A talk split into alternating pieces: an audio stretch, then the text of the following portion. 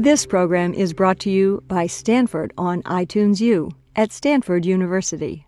Please visit us at itunes.stanford.edu. A genuine pleasure to introduce Chris Edley uh, to you all.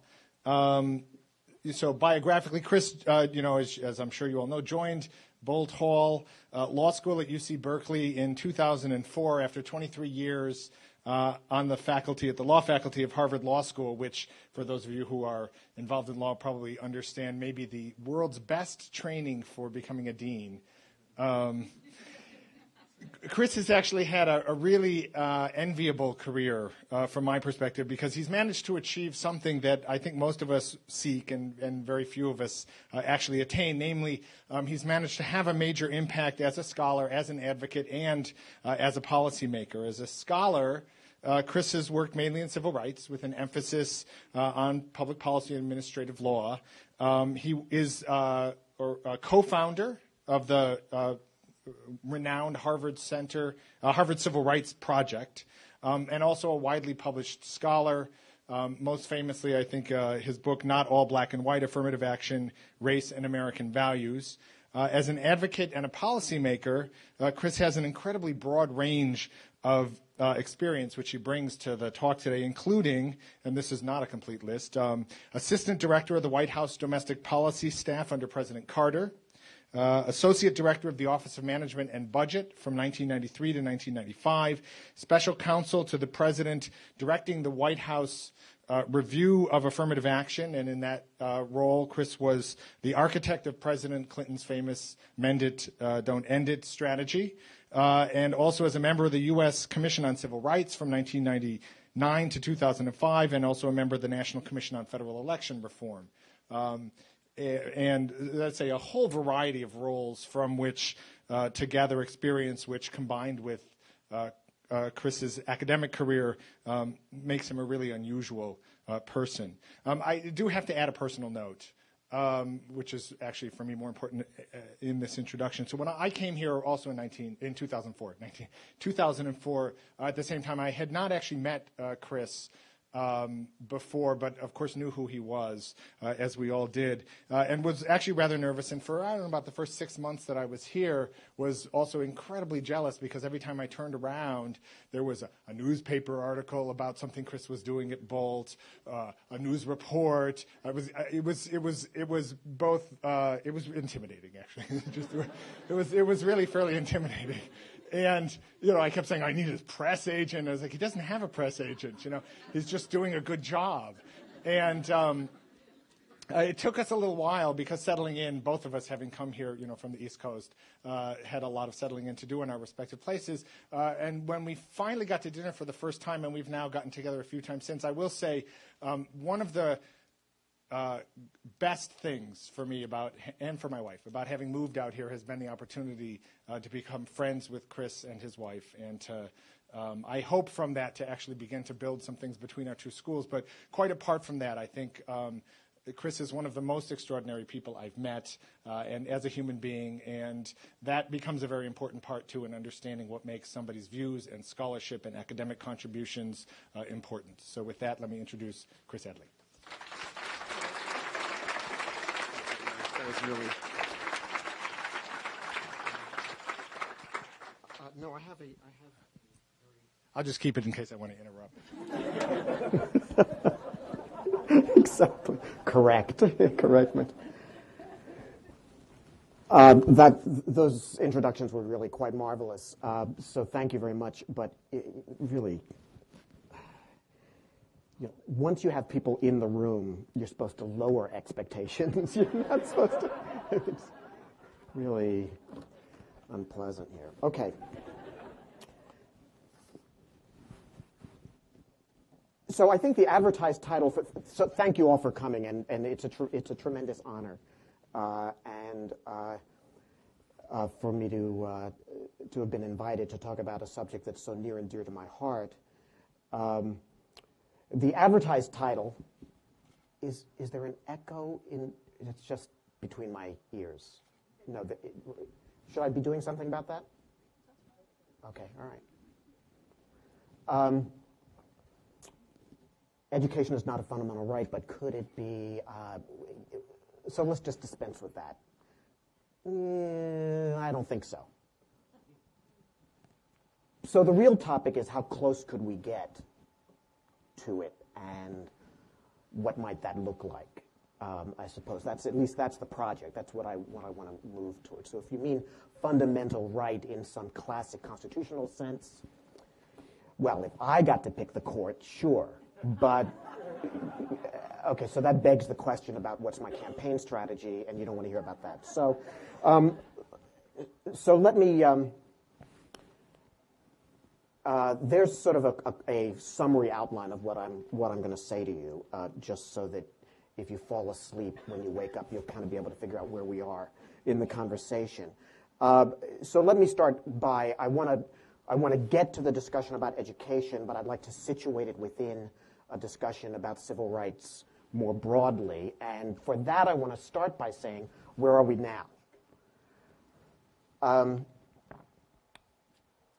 and the where are we now is in trouble. Uh, but to figure out what we might do about it, let's start by thinking about well, what, how would one define the central, the, the pillars, the foundation of our contemporary civil rights construct. And I've just picked out here three elements that I think represent a consensus about what we mean in civil rights. And by civil rights, for purposes of today's discussion, I'm talking about racial and ethnic justice, not, not every dimension of civil rights. Um, the first is that, that now, after these years, 50 years or so of the modern civil rights movement. Uh, certainly, a bedrock principle is the anti discrimination principle, the anti discrimination norm. Uh, I suppose what I want to emphasize here is that uh, the anti discrimination principle, as we understand it, represents a choice.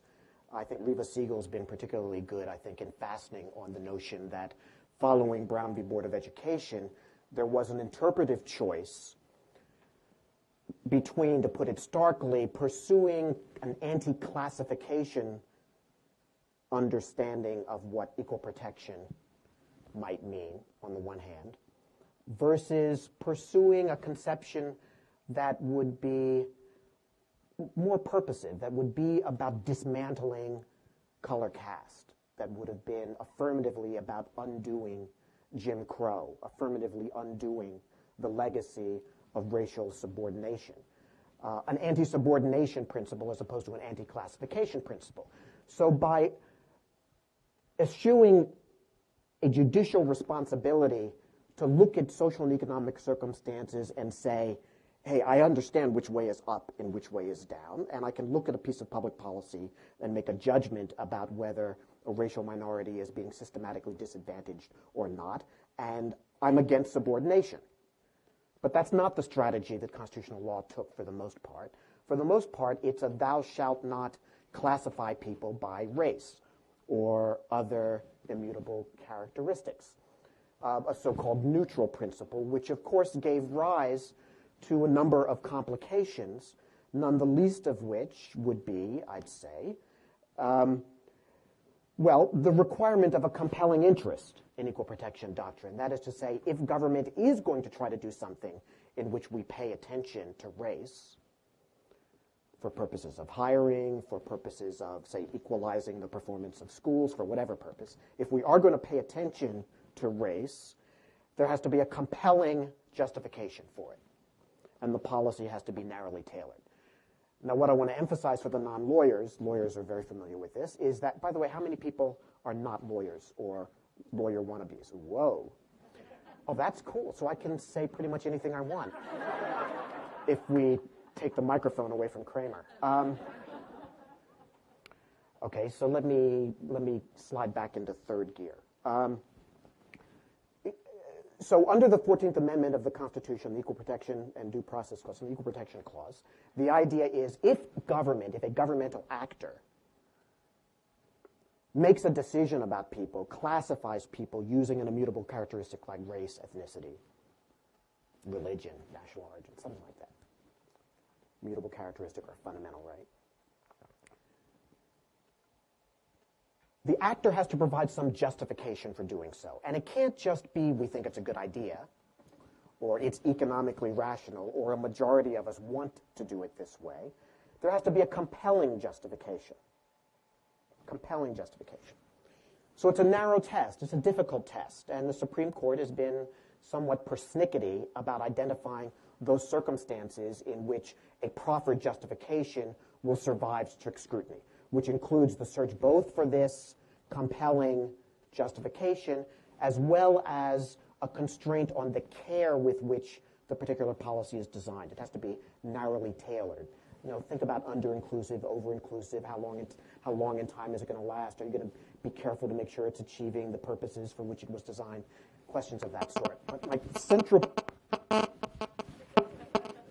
my central point is that, uh, is that having adopted a strategy that says we're against classifications as a, as a constitutional matter, it therefore puts the heavy burden on a government actor that if you are going to try to classify, even for benign purposes, what we might think of as benign purposes, anti subordination purposes, you have to have a compelling justification.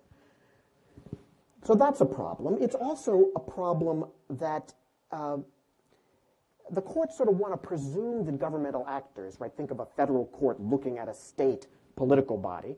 The courts want to presume good faith on the part of that political body, and therefore there's an inquiry into the intent behind the policy. Was there a discriminatory intent on the part of the public decision maker? As opposed to saying we're going to strike down policies even if they were simply offensive because of the effect of the policy. Well, that's a big constraint, certainly. And if you put those two things together, what it means, I think, is that by adopting an anti classification strategy for thinking about equal protection and justice, racial justice, the promise of Brown v. Board was, in significant respects, bled out of it from the very beginning. It could have been so much more as a robust anti subordination principle, as opposed to this more neutral anti classification principle, which, of course, over the, over the course of a couple of decades, morphed into colorblindness as both a judicial and political ideology.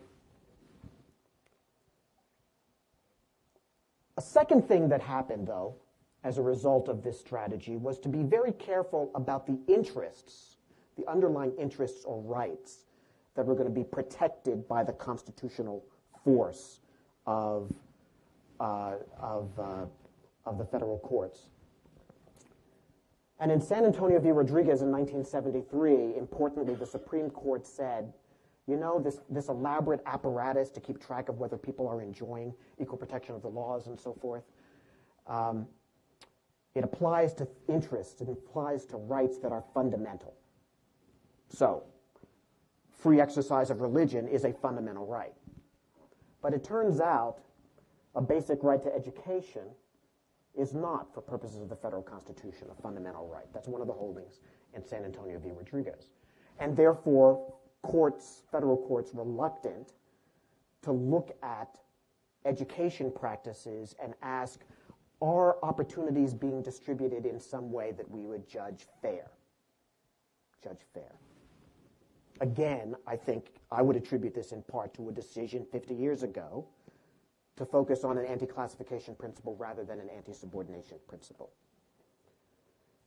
Now, a second major foundational element of the contemporary civil rights consensus is a norm of tolerance and acceptance of the integration ideal. Uh, now, of course, the polling evidence, people's opinions about integration and tolerance, uh, has had this secular trend upward to the point where it's now everybody says such wonderful things uh, about uh, about racial tolerance and usually about integration and about things like interracial marriage, says such wonderful things that it's completely implausible um, and inconsistent, of course, with our lived reality, our lived experience. But nevertheless, in terms of a code of behavior, the normative proposition is dramatically different from what it was two generations ago. And that is obviously uh, no, no small accomplishment.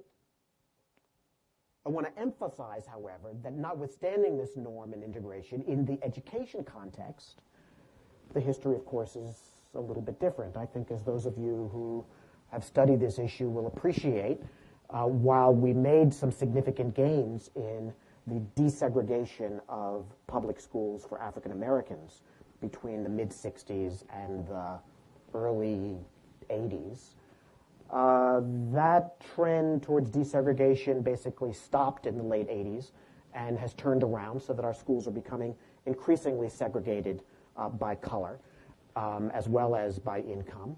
Uh, that uh, all the goodwill in the world, well, we haven't had that. But whatever goodwill we've had hasn't been sufficient to offset the housing patterns and the other important social and economic forces that tend to be creating more segregation. Today, uh, one factoid today, well, what I was going to say is so, so we saw an improvement in desegregation of African Americans. Now it's tailed back down so that African American students today in public schools are about as integrated as they were in, I think, it's 1974, something like that. So there's been quite a bit of backsliding. Uh, Meanwhile, Latino students never experienced a desegregation movement, never. And today, Latino students in California are more segregated than black students in Alabama and Mississippi.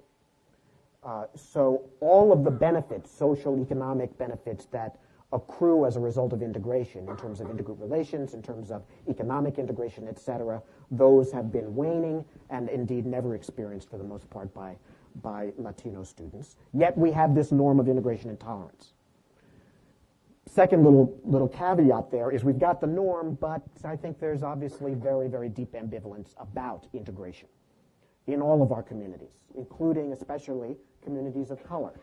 To the extent that integration is experienced as a surrender of identity, uh, it's highly problematic. I'll come back to that uh, a little bit later.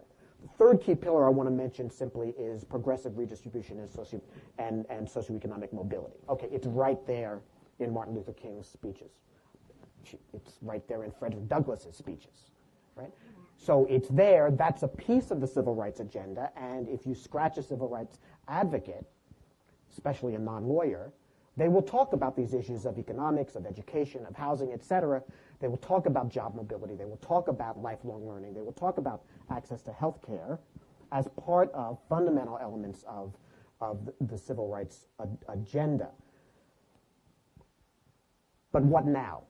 If those are the pillars, how do we assess the kind of the state of the structure right now?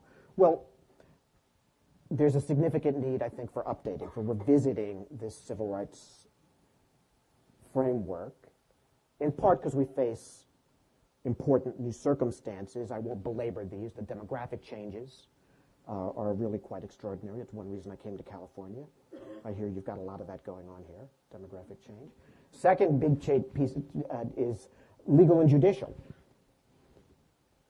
Uh, you could argue that there was an important period during which courts were very helpful in moving the civil rights movement forward. Forget that you can argue. It's true, there was a period. Turns out it was a lot briefer than a lot of us thought it would be. Um, and you could make an argument that over the span of American history, the courts have more often than not been unhelpful rather than helpful. And certainly looking out over the next 5, 10, 15 years, if I had to bet, that's sort of probably what I bet. So in thinking about what are the resources available for civil rights, for racial justice work in the generation ahead, the calculation would differ today from what from, from the calculation one would have made circa 1965. An important piece of changed circumstances. Uh, but and there changed political circumstances uh, as well. In part, demographic changes. In part, the successes of the Voting Rights Act. Uh, politics is transformed uh, and so in plotting what can be pursued and in what arena, that has to be thought through. Second big thing to notice about what, where we are now is that not only are the circumstances changed, but frankly, uh, we're stalled. Um, so let me again say three things about that. I mean, first, I think we're stalled in the sense that for the most part, racial and ethnic justice are off the agenda. Um, the, most think, the most frequent thing that happens when one tries to talk about racial and ethnic justice is that folks want to change the subject. Um, that's especially true in politics. You want to change the subject. Uh, but it's even true in the research community. From doctoral students advised not to do dissertations that are related to race, uh, to uh, uh things like uh, uh, investigations of healthcare disparities among medical researchers. Um, we're sort of off the agenda. And I think more importantly, or in the public policy arena, uh, well, I'll give you an example. A striking thing uh, to me a few years ago is that uh, inside the Beltway in Washington, everybody was in a dither about a patient's bill of rights. Uh, and we were going after HMOs and we were going to fix the healthcare system. And a lot of people, basically on the left, 65% of the political spectrum, were talking about a patient's bill of rights. Nowhere on the patient's bill of rights is there any mention, was there ever any mention about healthcare disparities, about unequal treatment by healthcare providers, et cetera. Race issues just weren't in the conversation at all, irrelevant. Partly because unpopular topics, partly because key advocates within the civil rights community have not, in my judgment, had sufficient intellectual capital to be effective participants in the conversation. And you can say a lot of the same thing with respect to the education debates uh, as well. Um, we're also stored because we're politically demobilized, uh, and I'd be happy to elaborate uh, on that. But perhaps most interestingly to me is that I think we're stalled because of some more, some deeper ambivalence about some of the central challenges. For example, uh, the integration ideal that I mentioned earlier. The fact of the matter is that while we may say we are in favor of integration, if pressed to say, well, what are you prepared to do in order to accomplish it, in order to bring it about, people beat a hasty retreat. Moreover, within communities of color, there's an awful lot of ambivalence, especially among younger folks about it, because the benefits seem so speculative and the costs and the disruption so great. But here I'd simply add the, the historical footnote that certainly in the 50s and much of the 60s, all of those communities that, say, Martin Luther King went into, you know, he was viewed by many folks in the black community as a radical troublemaker from the outside. Uh, and there was ambivalence about the integration ideal even then. Even then. Um, there's an ambivalence that causes some stalling, I think, because of the underclass versus strivers kind of tension here uh, that goes not only to uh, a, the political ideology of, of, uh, of uh, if you will, welfareism versus entrepreneurism, uh, but I think more fairly put, goes to the uncertainty within, let's say, the African American community about the extent to which our attention ought to be on how people can be empowered to move out and up versus attention to the least among us. Uh, now, and finally, I would say we're stalled because of confusion about coalition strategies, uh, cross-racial coalition strategies, uh, where again the tension between the search for an effective subgroup identity on the one hand versus a universalism can translate into, for all intents and purposes, uh, not just indecision but actually uh, being frozen in place, uncertain of what the right strategy, what the right strategy is. Footnote. If you're going to talk about community level organizing around education improvement, the ambivalence around coalition strategies, especially multiracial coalition strategies, who gets to lead, who gets to define the agenda, who has the authority. This is absolutely crippling because if communities of color can't get themselves together to act in coalition fashion, then who indeed is going to define the agenda? It won't be them. Now, I think that there are cross cutting, interrelated issues that explain current difficulties with the civil rights movement. And I, I identify three here the deficit in intellectual capital for policy design that I mentioned briefly.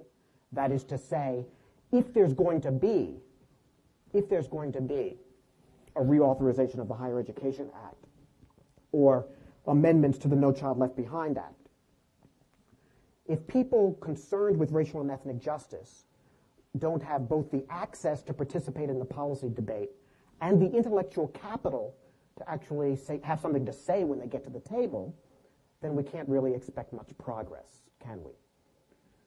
The deficit in intellectual capital then becomes an agenda item not just for advocates, but also for scholars, also for institutions.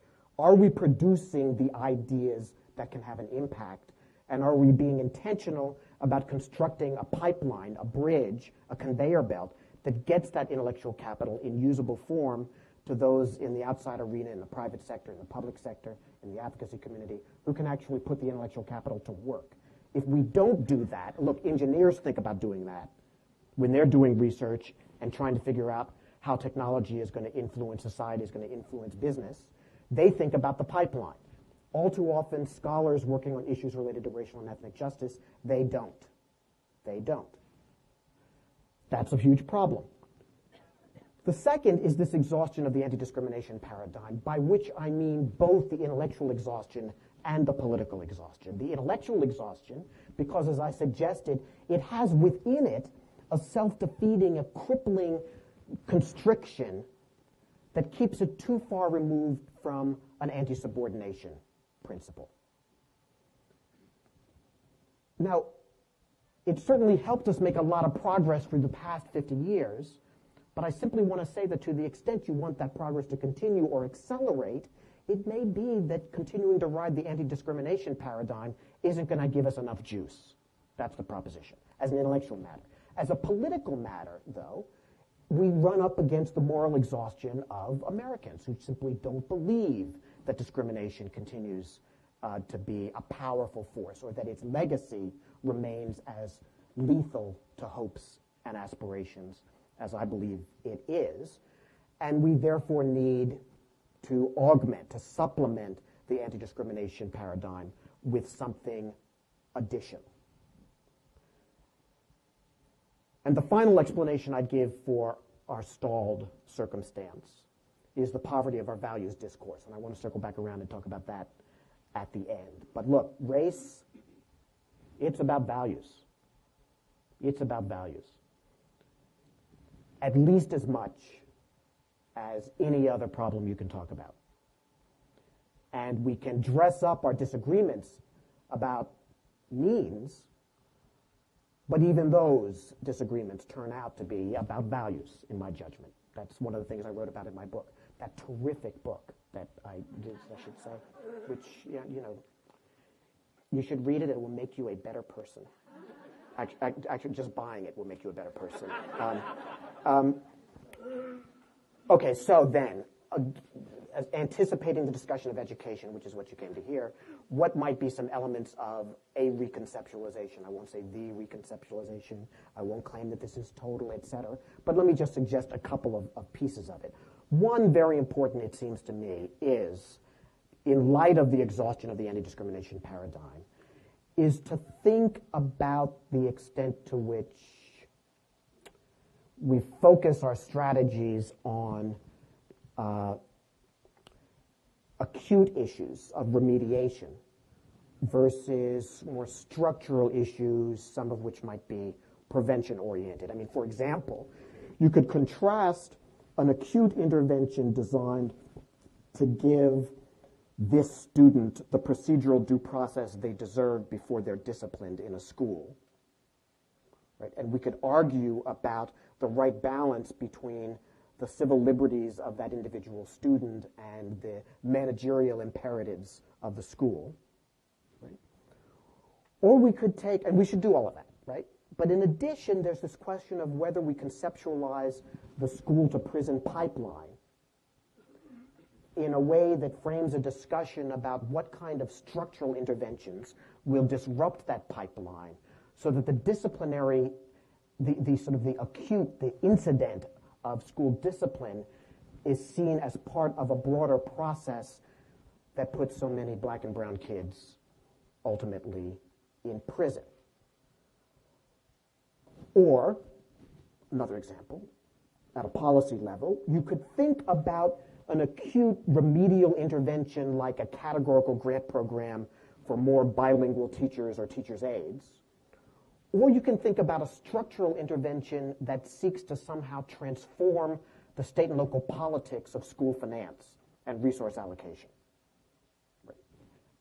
A bigger, more strategic effort than something that focuses on this, a particular I won't say band-aid because that sounds dismissive, but a, but a, but a, but a particular response to an acute, uh, an acute difficulty. So, first point, remediation versus prevention or acute versus structural. Second point, fault versus reengineering. Now, think about an automobile. Okay, so you have an automobile, and the automobile's not working right. It's not doing what it's supposed to do. One way to think about this, at least for a lawyer, is to try to pinpoint some negligent actor who screwed up when they built it or screwed up when they designed it and sue the bastard. No, and, and but but you know, fix that problem sort of that way.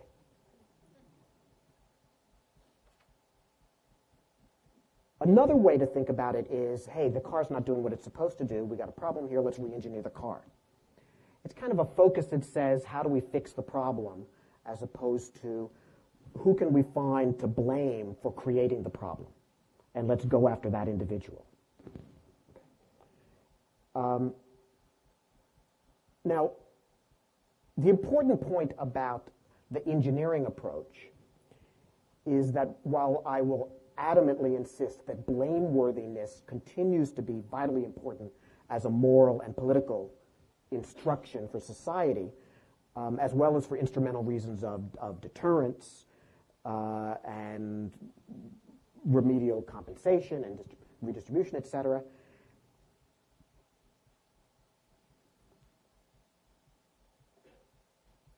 The search for the morally blameworthy actor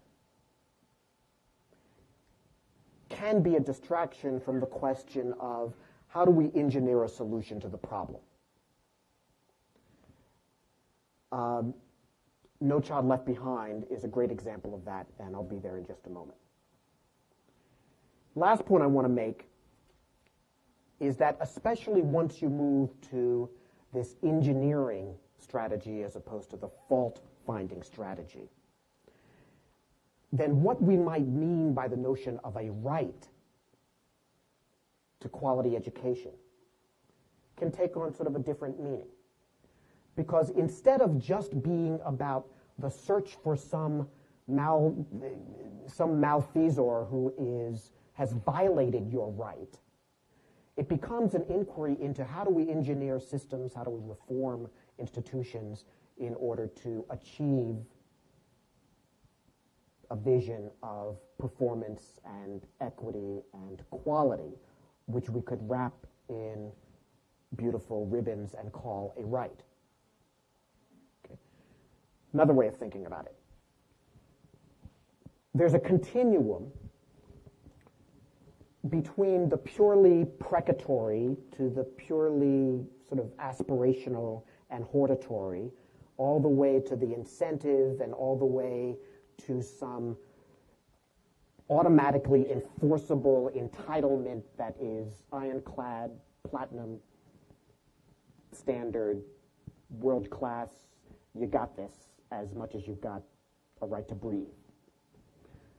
So, what we often do in lots of public policy domains, at least if you're not a lawyer, is you write something that is so aspirational and so unenforceable that you may want to call it a right, but it's worth sort of the tissue paper that it's written on in terms of practical consequences. Or maybe a sort of a step beyond that, it's so ringing and it's so inspiring, you call it a right, but actually it only has force to the extent that people feel moved, inspired to incorporate it into their, their norms of professional behavior.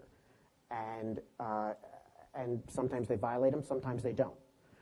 Um, so part of our challenge in thinking about the right to a fundamental education or quality education is to try to move as far as we can along that continuum from the purely aspirational precatory announcement of you know, no child left behind to something that becomes ultimately more enforceable some way or another.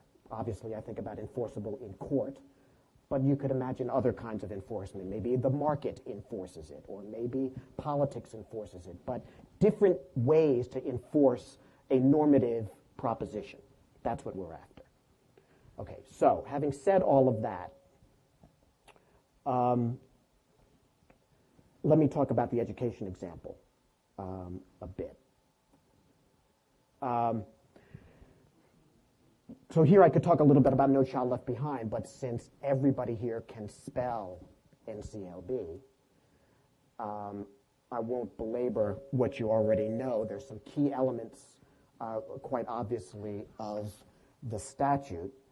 Um, but uh, what I really want to do is, uh, is what's next here.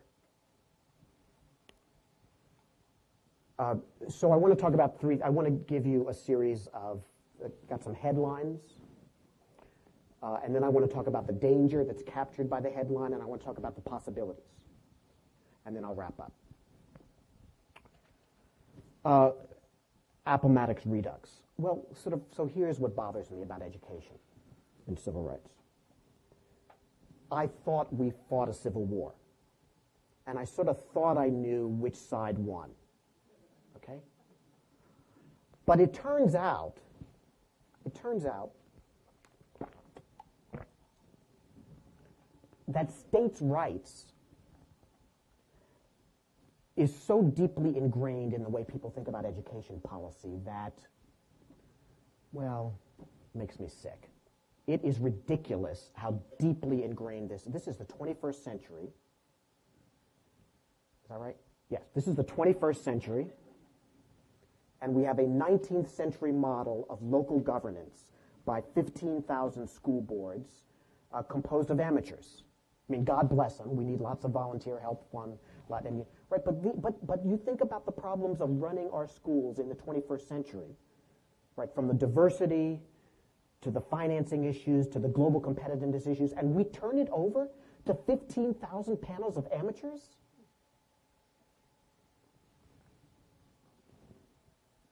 So we've got this difficulty that states' rights threatens to trump this collective national ambition, whether you call it No Child Left Behind or you call it a fundamental right to education or whatever, because you want to take three steps, and the first thing you have to contend with is, is is local control, is local governance, is local tax bases, and then maybe there's the state government. It, it, it, this is a problem. And if 50, 50 years after Brown v. Board, if you want the next 50 years to be markedly different, this has to change.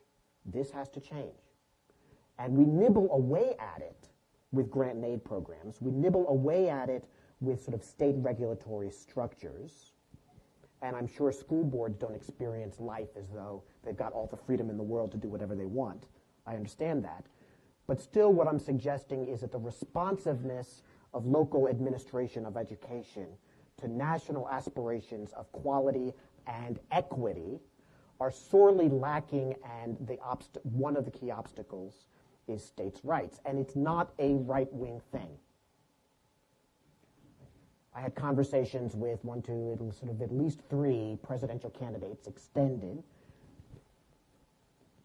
huge arguments with, this was, that was in 04, huge arguments with Al Gore, huge arguments with Bill Clinton uh, on, on these issues. And the deference to state and local decision making uh, from people who want to be, call themselves the, the education president is, is uh, well, let's just say it's, it's at least an anachronism, I think it's worth. So what's the possibility? The possibility, of course, is to respond to this by more effective, well, the way I deal with my little children. Um, sort of it's threats and bribes. And, the, and from a legal standpoint, the difficulty with the threats and bribes, right, if you take the money and therefore you must do, if you agree to take the money, you must agree to do X, Y, and Z. Um, the difficulty is that the threat doesn't work if the enforcement is flaccid. If you're never really willing to apply the sanction, or if the sanction is ill-designed, so it's a nuclear weapon, then it, what's the point? So if we're going to have a solution, if we're going to have a solution to the states' rights problem, then uh, we've got to be a lot better about the way we engineer the threats and bribes. let me also say that on No Child Left Behind in particular, the stuff that you hear from both sides of the aisle, but especially Democrats, those are the ones who irritate me the most because, you know, supposed to be my people. And, you know, this notion that No Child Left Behind says you're supposed to do A, B, and C, but, you know, we haven't given them enough money to do it. You know, and that's the problem. Well, look, I mean, so put, there's one argument about whether A, B, and C are the right things to be trying to do, okay? But the argument that we shouldn't really expect it to work because the federal government hasn't paid for it strikes me as nuts. When somebody says unfunded mandate, with no sense of the history of that term as a conservative, right wing attack on the national government, uh, on civil rights, when somebody says no child left behind is an unfunded mandate, as a lawyer, what I say, what I believe is unfunded mandate. So what? Lots of things are unfunded mandate. Right? The First Amendment is an unfunded mandate. Right? Due process is an unfunded mandate. Now, we, if you want to have a conversation about which mandates should be unfunded, that's fine. But, you, but you're not against all unfunded mandates. Which, let's have the conversation about which ones we should be for, which ones we should be against, right? And eh, so, but it runs into the states' rights problem. That's, that's what's really, that's what's really going on. My own view is this is incredibly important. And if states and localities want this responsibility, then here's what they've got to do, and they should do it whether or not we bribe them into doing it. That's my view. That's how I feel about the First Amendment, too. Plessy versus Ferguson, after all, meaning that that decision in 1896, separate but equal, we thought was done away with with Brown v. Board of Education, but it turns out that this local control thing, combined with the housing patterns, has increased more segregation, has produced more segregation in the last 15 years. And the waning political and moral commitment to integration means that we have de facto segregation, a new kind of de facto segregation that's rooted in localism. Again, if we're for integration, you know, localism has become Jim Crow. And I don't think equity band-aids are going to do it. What's interesting, the civil rights possibility within No Child Left Behind, focusing on measuring and closing racial disparities in achievement, holds some possibility, it seems to me. In part, moving on here, Bull Connor is dead so that the visible symbol of America's racially discriminatory attitudes is not there. But the no-fault regulatory rights represented by No Child Left Behind are an important counterpoint because the notion there, right, is here's a school or here's a school system, here's the, here's, here are the racial disparities or the language minority disparities in achievement, the command of the statute is you must make adequate yearly progress in closing that gap. And by the way, we're not looking for who's at fault. We're not trying to find some blameworthy agent. Uh, we're simply interested in engineering a structural solution to the problem. Now, this kind of renovation of the anti-discrimination paradigm, or perhaps it would be better to say this kind of augmentation or supplementation of the anti-discrimination paradigm strikes me as an absolutely vital development. We need, there are a lot of things we need to clean up with No Child Left Behind, but we cannot, in my judgment, as a civil rights matter, abandon the focus on racial disparities and the consequences, the consequences when states and localities fail to clean things up. Last point I want to make, which is especially important for this kind of audience, is this. I'm, I am frequently in conversation. My, my favorite hobby, my favorite hobby is uh, going to meetings, participating on committees of the National Research Council of the National Academy of Science. Well, actually, sailing is my favorite hobby, but my second favorite hobby is going to these National Academy of Sciences things. And uh, and so what is straight, and I'm sort of always there as the token lawyer, the token policy wonk. Um, and uh, it's driven home to me in those circumstances even more than it has been to me during my stints of public service. The radical difference between these the two worlds, the world of researchers and the world of policymakers. In particular, the radical difference over the question of what constitutes evidence and what constitutes proof.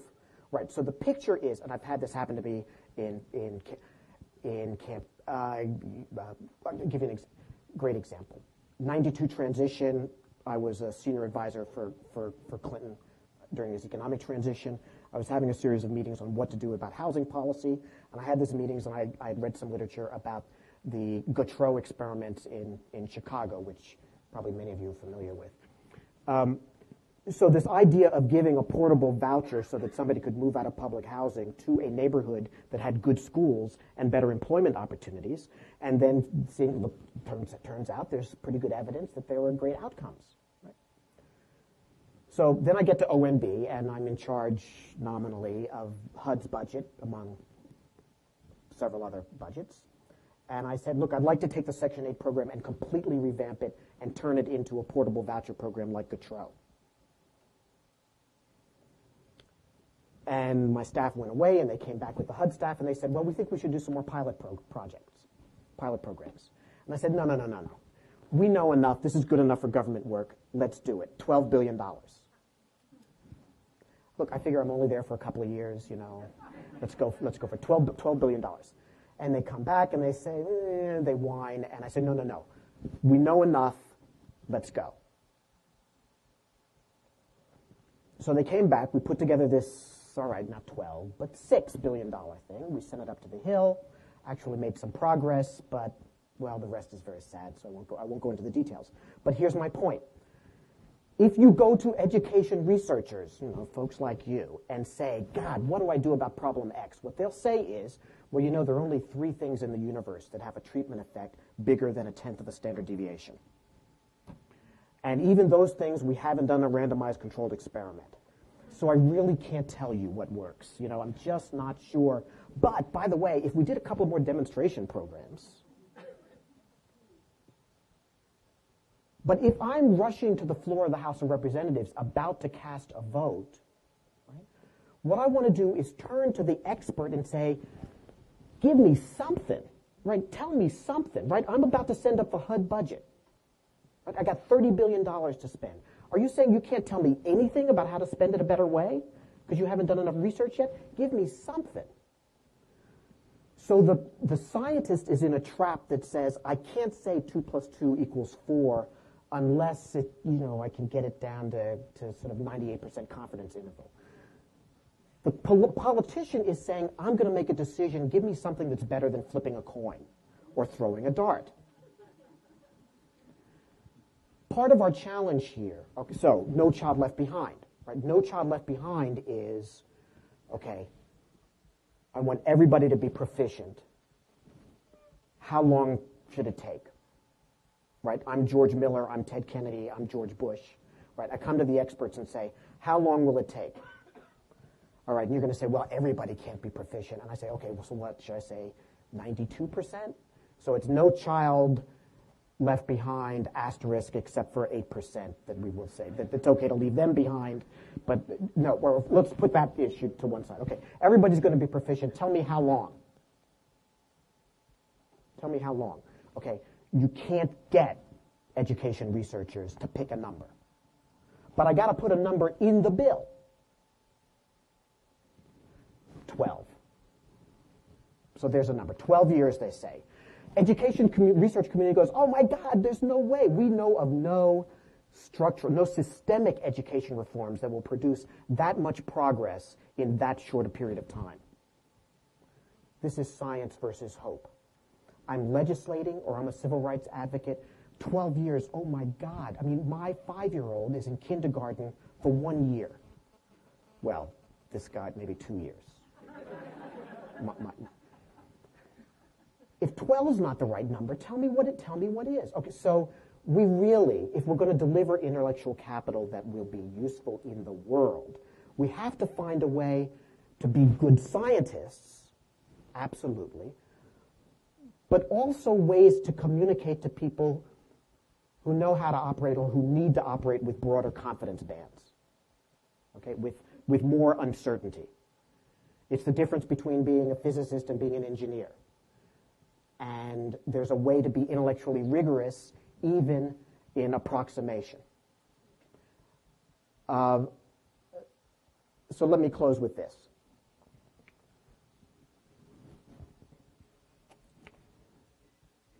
I think that there is an absolute imperative that we revisit, that we renovate some of the pillars of civil rights.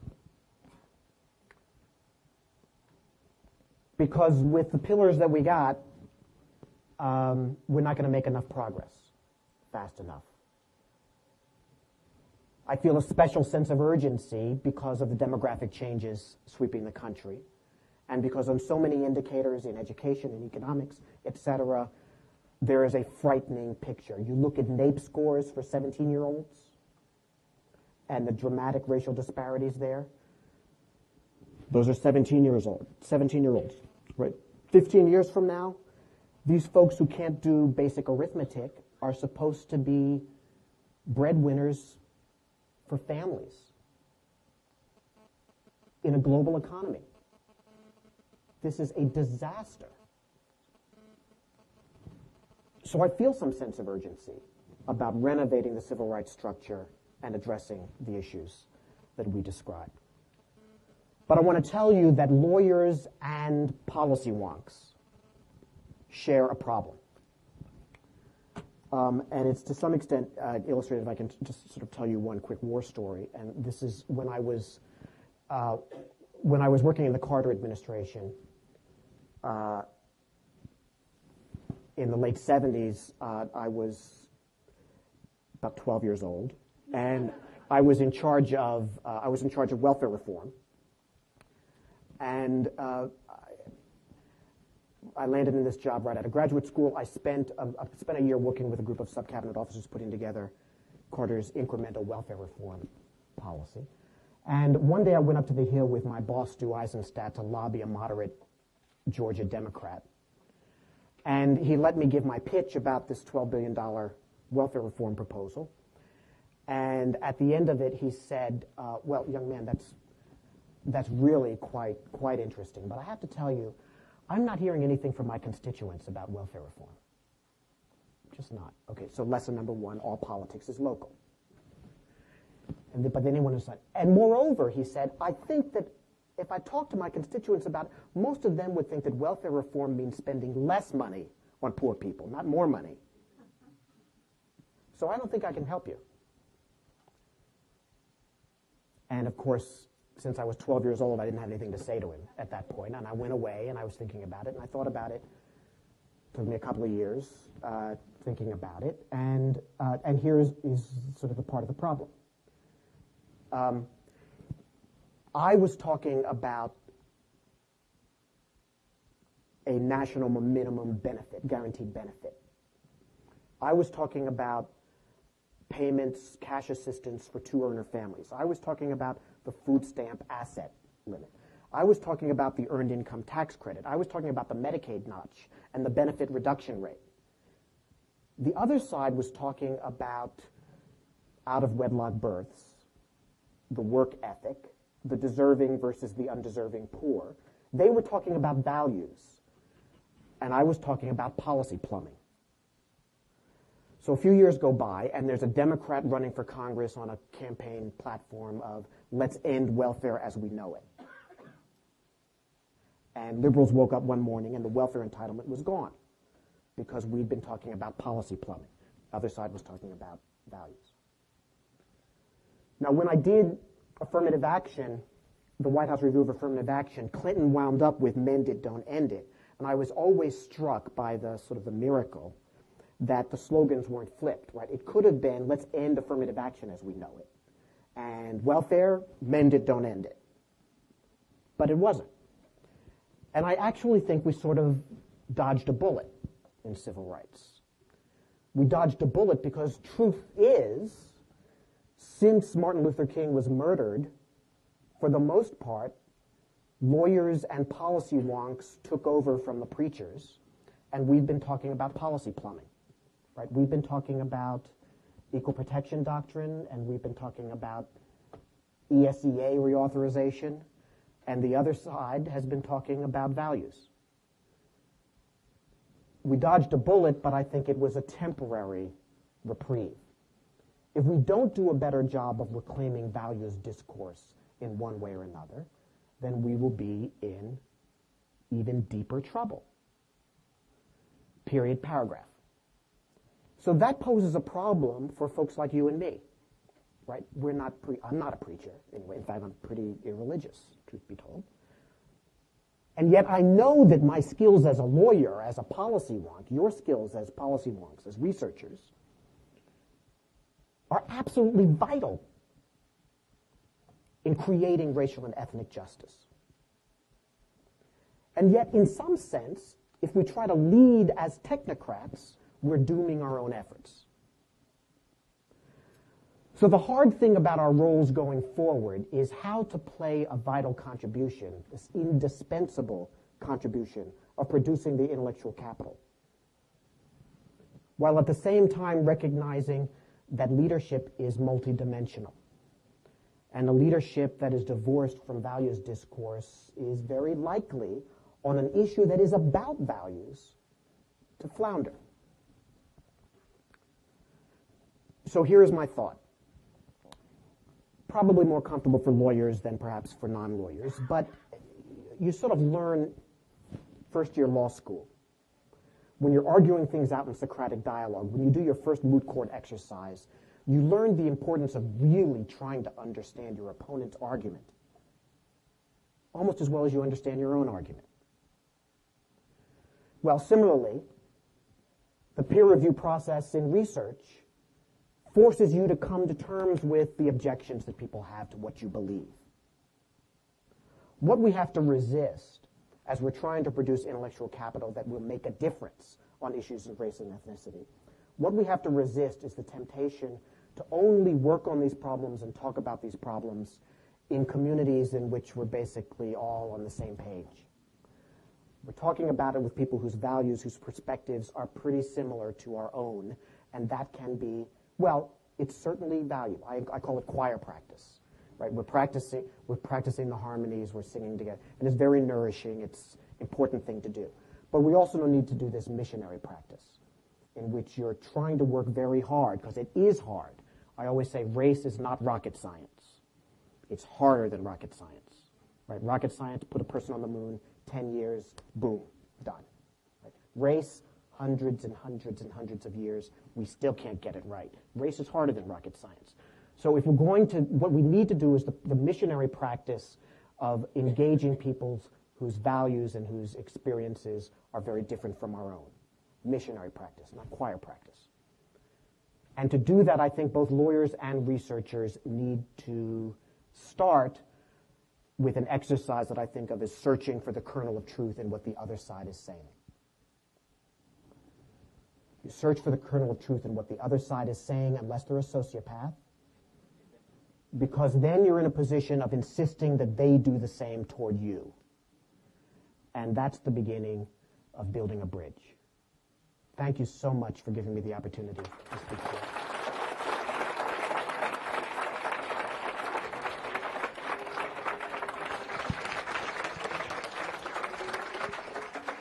I think we can take a couple of. Oh, I was trying to escape the questions by going on. Ah, for- okay. The questions tend Just to be a too hard. couple but- of questions.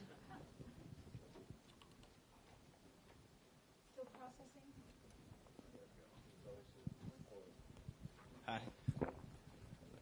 So, th- thanks very much for coming. I uh, taught in a, an inner city high school in Washington D.C. before coming to Stanford, and of uh, in our senior class, only five percent of our students beat a thousand on the SATs, and uh, so for me, there's no, and the entire student body was African American. So for me, there's no question that education is the primary issue in, in civil rights that we need to be talking about. My question is one of policy plumbing, which is how do we get more good teachers into tough schools?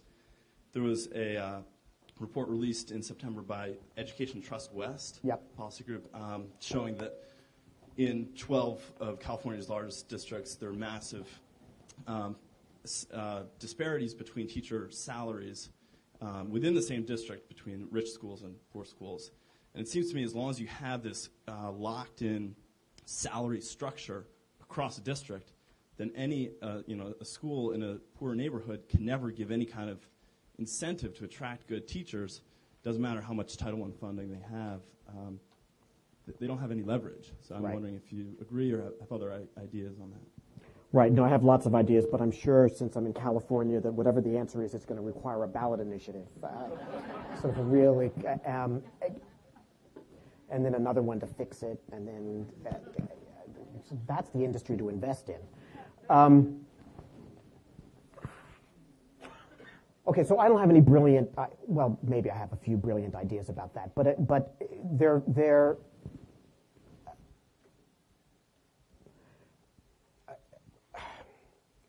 But I don't want to talk about. I don't want to talk about it. So, so we could talk about the compensation issues. We could talk about the working condition issues. We could talk about uh, uh, how you grow the labor supply uh, in terms of credentialing or in terms of of creating uh, uh, part-time positions. And I mean, there are so there are all kinds of HR strategies and compensation strategies that one could talk about. So, but so can I? I want to abstract away from that and and, and make another point, and that's and that's the following.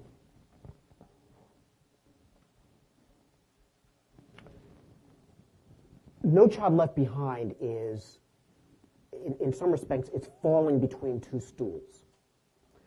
There's the one stool, there's, there's, the, there's the old stool that says, we've got an idea about how to fix schools, let's write it down and try to make people do it. There's another stool that I think is better illustrated in some other areas of regulation in which you deregulate the means and try to focus on accountability for the outcomes. Right? Now, again, as somebody who teaches administrative law, which is about government regulation, I think about education, please don't be offended, as an industry. The question for me is how is this industry like, similar to or different from other industries? And what should our strategy be for regulating this industry? So I remember having arguments with colleagues at the White House and with President Clinton about the inclination to be, in my judgment, overly prescriptive. I used to accuse the president of acting like he wanted to be, the, you know, the nation's superintendent in chief by kind of figuring out specifically what ought to be done to, to fix the roofs in schools because of the capital problems in, in school districts around the country. You know, ridiculous. He doesn't want to be the superintendent, the, the nation's superintendent in chief. Um, on the other hand, what you do care about is achievement, and so uh, so I say I think of No Child Left Behind as caught in a movement towards a different regime in which we're saying what we want is improvements in achievement, like the gap clo- closing, and we'll make some investment, not all, because you've got to be partners in this, state and local government. But here's the goal. Here's the here's here's here's the outcome.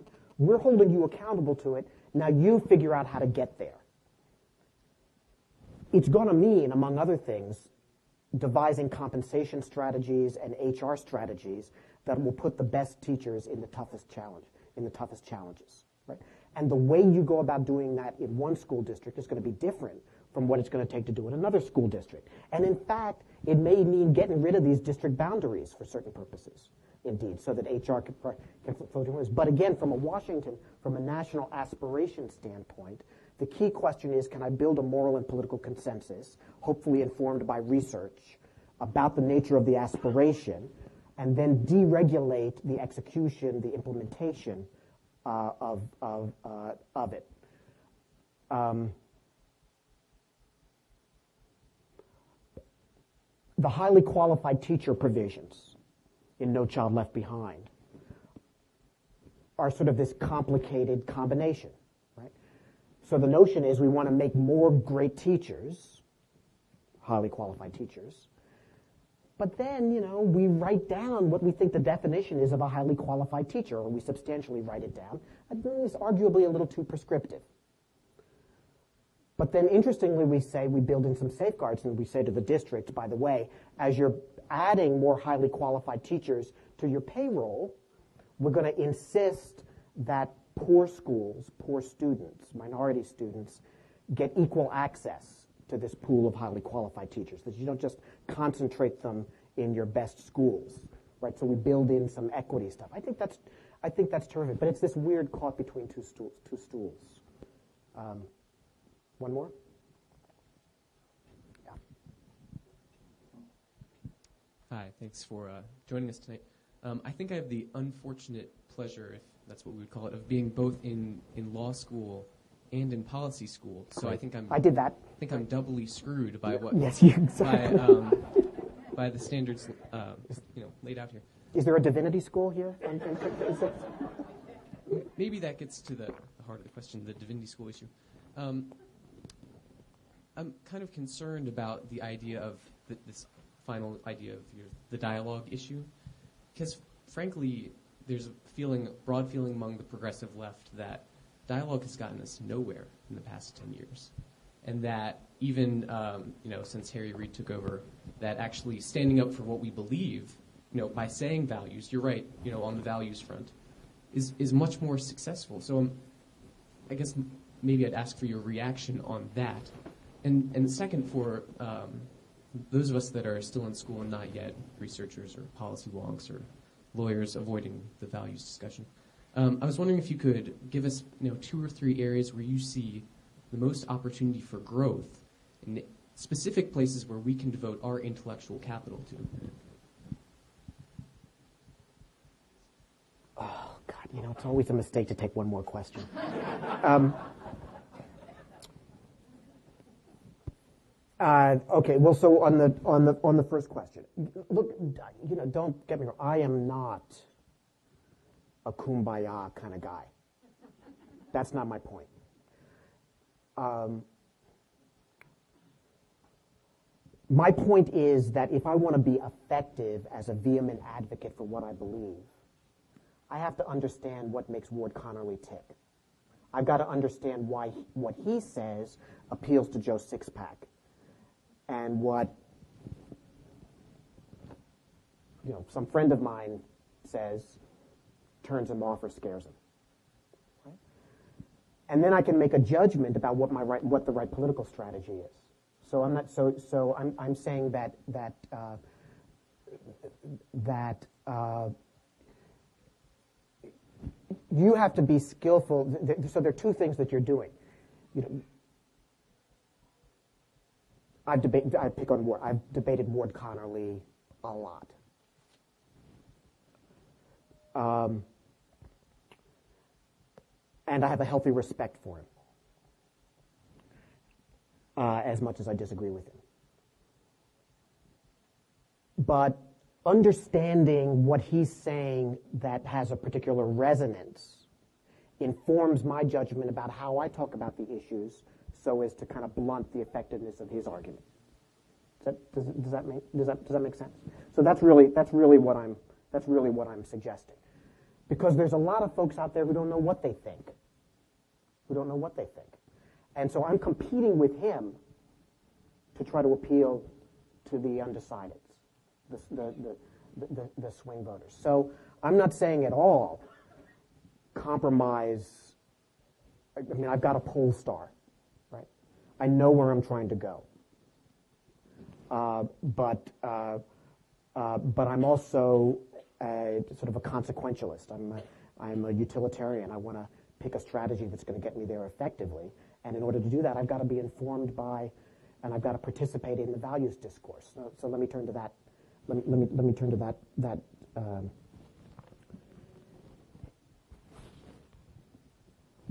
Uh, well, obviously, I think that as a broad matter, investing in the in the in the education issue is is is absolutely cri- critical.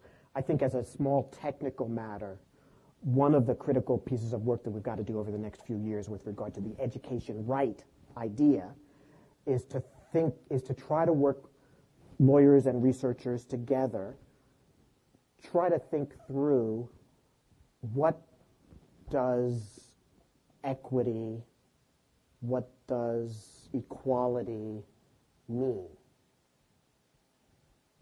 That is to say, how do you measure it? How do you define it? What are the variables? How do you measure it effectively? And how do you set up an incentive structure that's not overly prescriptive to move people in that direction? And we need to think about equity in its many senses within a school, between schools, across districts, within states, nationally. We've got to reach some moral consensus informed by science about what the pole star is. So that's a research project that we're actually undertaking. I should do advertisement for. I was at the Harvard Civil Rights Project. We've just launched the Chief Justice Warren Institute on Race, Ethnicity, and Diversity uh, at at, at Berkeley. We're trying to engage uh, many of these issues. Um, uh, and I hope you'll be hearing a lot more uh, about it. Let me just close though. So there's kind of just a sort of a policy domain that I think is very rich and, and critical. I, will just add one last point about the values.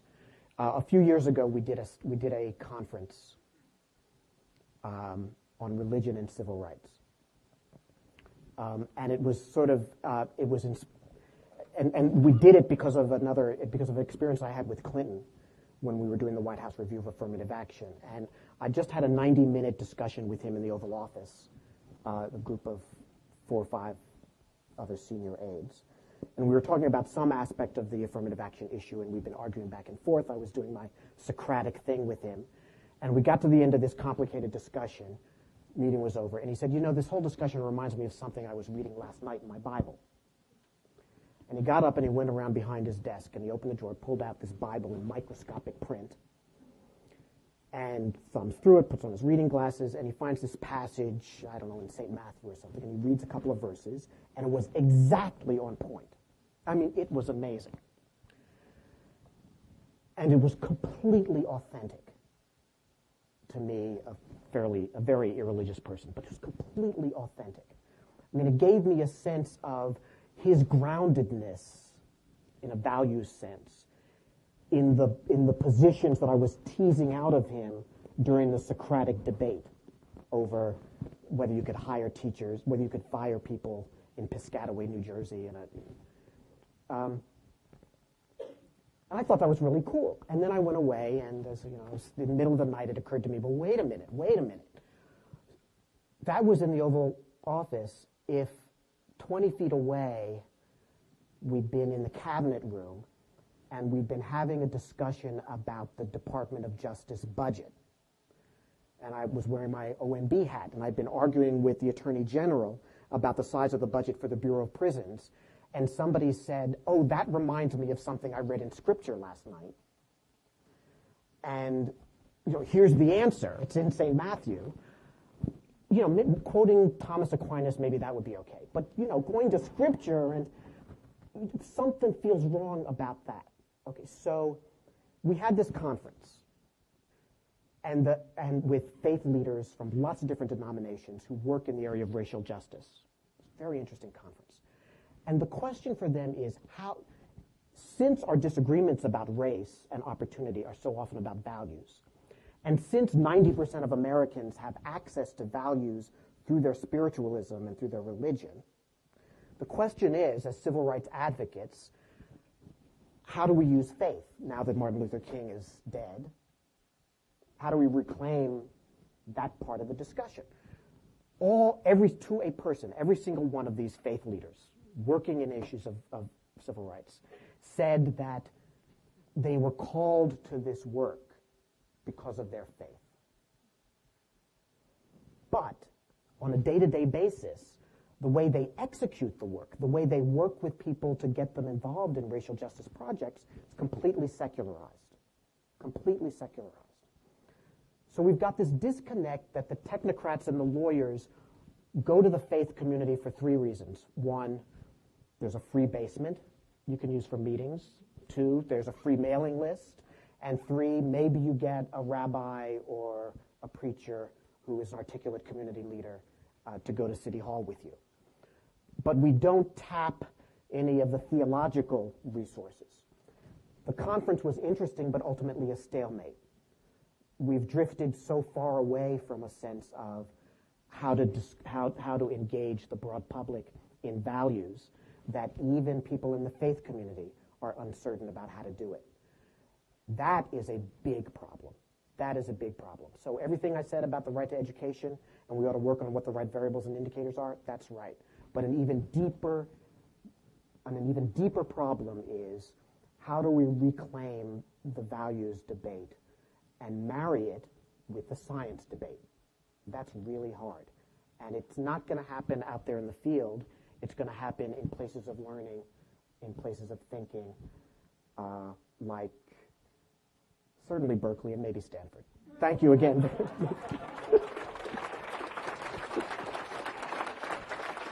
I don't want to get too close to you because, okay.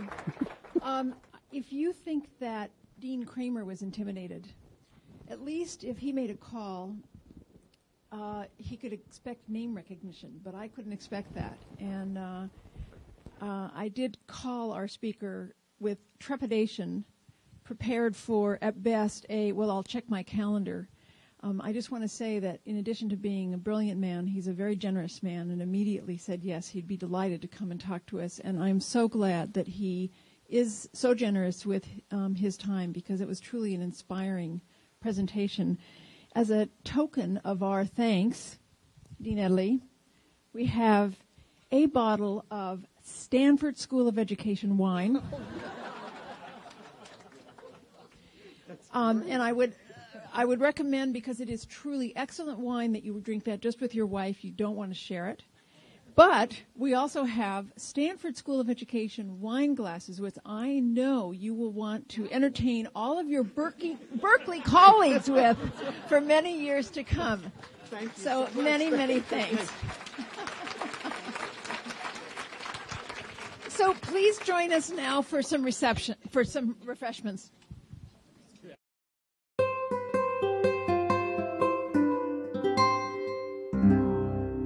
The preceding program was brought to you by Stanford on iTunes U and is copyrighted by the Board of Trustees of the Leland Stanford Junior University. Please visit us at itunes.stanford.edu.